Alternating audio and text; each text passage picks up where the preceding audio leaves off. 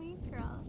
So today's episode, we are going to do three haunted cemeteries that you can visit.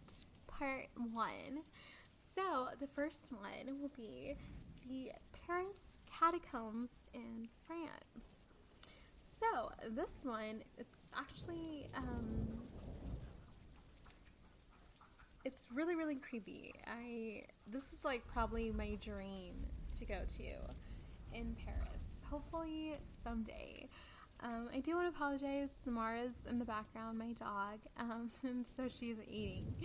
So, anyways, um, so legend says if you are in the catacombs at night, voices will try to persuade you to venture deeper until you become lost.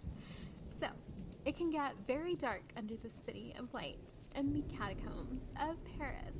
The bones of six million people fill a maze of tunnels and rooms. The femurs and tibias, tibias and skulls piled high onto walls and stuffed into every nook and cranny in the limestone. The bones got here starting in the 1700s when heavy rains unleashed floods that uprooted corpses from the Middle Ages in the city crowded Holy Innocents Cemetery. Officials packed the bones and stashed them in the defunct quarry where the constant 57 degree temperatures would keep them well preserved. The bones kept coming until the last remains were deposited in 1859. A small portion of the 186 miles of tunnels is open to the public to gawk at the bizarre artistic displays of bones arranged as crosses and other shapes. Urban adventures called Go. What lies beneath? As above, so below, a great horror film. a 2014 found footage horror movie follows urban explorers into the roped off sections of the catacombs. Underground. So, um, adventurers go underground for parties, concerts, or simply for peace. And solitude among the dead.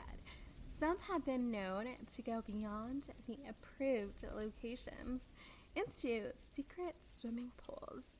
In 2017, teenagers got lost for three days, perhaps allured by what some say are the taunting voices of the spirits of the dead, urging the living to go deeper and deeper into the catacombs until they have no idea how to get out. Rescue dogs found thieves who made it back to safety. Others have not been so lucky. In 1793, during the French Revolution, Philibert Aspairt, a doorkeeper of the nearby Val de Grace Hospital, ventured into the catacombs via a staircase in the hospital courtyard. His body was not discovered until 11 years later.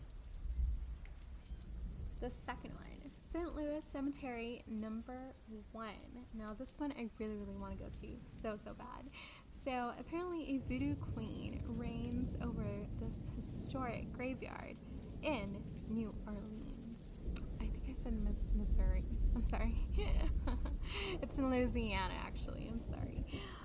So, getting buried above ground has a couple advantages in New Orleans. For one, it accommodates the high water table in the city where digging a grave sees the whole fill of the water.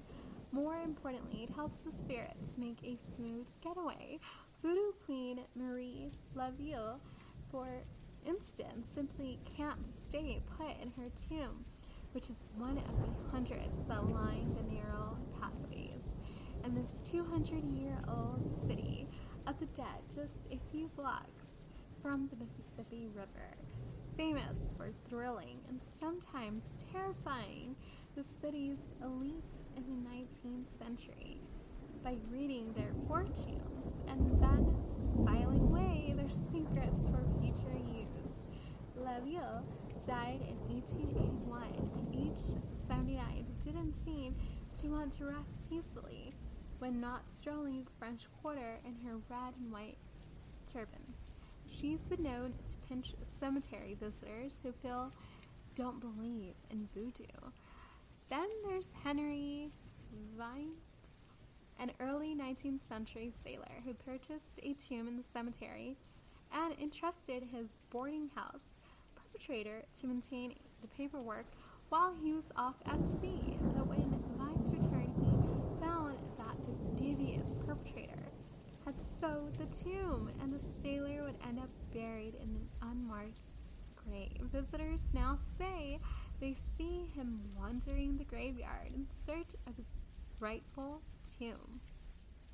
The most unusual name associated with the cemetery is actor Nicolas Cage, who, while still very much alive, intends to spend eternity here, having purchased a nine foot gleaming white pyramid inscribed with the Latin phrase Omnia ab uno, all from one.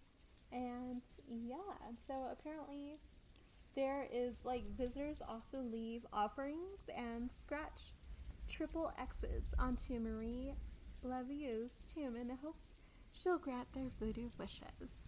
And so the third one is called the Highgate Cemetery, England, a resting place for London's elite. Spurs tells of a vampire. Does a tall, dark vampire lurk among the Gothic tombs of England's leading rights of politics, business, and culture? that question became more than academic. It sparked something of an invasion that locals are still smarting over. Once London's high society clamored for a plot in Highgate Cemetery, competing against each other to carve the most elaborate headstones and construct the most lavish tombs and mausoleums. Opened in 1839, this 20 acre graveyard, only five miles from Buckingham Palace, offers an oasis of beauty, rest, and status. Trees and wildflowers flourished, and foxes scampered among the tombstones of luminaries like novelist George Eliot, revolutionary philosopher Marx, and the parents of writer Charles Dickens. In the years after World War II, the cemetery fell out of favor and into neglect, the flora overtaking the headstones, which cracked and tumbled in the English weather. By the 1960s, the gates were locked and the graveyard was all but abandoned, left to vandals and ghosts. In the seven, 1970s, reports swept the UK media that a vampire was roaming Highgates, sending curiosity seekers clambering over the walls.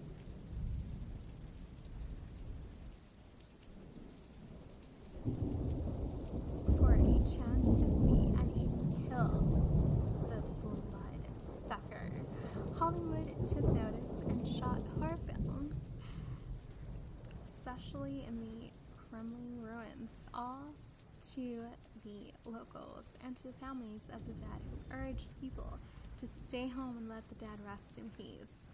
There are no ghosts here at all, the cemetery official um, toting logo paper. It seemed to settle down until an amateur photographer snapped a photo of a fuzzy figure some believed was vampire. Some say it's a trick of the light. Others wonder if the tales of the Highgate vampire were not so outrageous after all. So, yeah, it's it's really uh, crazy that so apparently, according to lore, the Highgate Highgates vampire can kill foxes with just a stare. How scary! um, I really love it. It looks so old. Kind of almost looks like a mansion. I'm not kind of. I don't know. Gives me a lot of like Bly Manor vibes. Anyways, I hope you enjoyed this episode, and if you do, please let me know. And if you ever do need a friend to talk to about absolutely anything, you can reach me in my Seven Cups link in description below. So go check that out. And until then, I hope you have a great one, and I hope you sleep well and um, smile and laugh, and don't forget that you are so loved. And until then, I love you. Adios.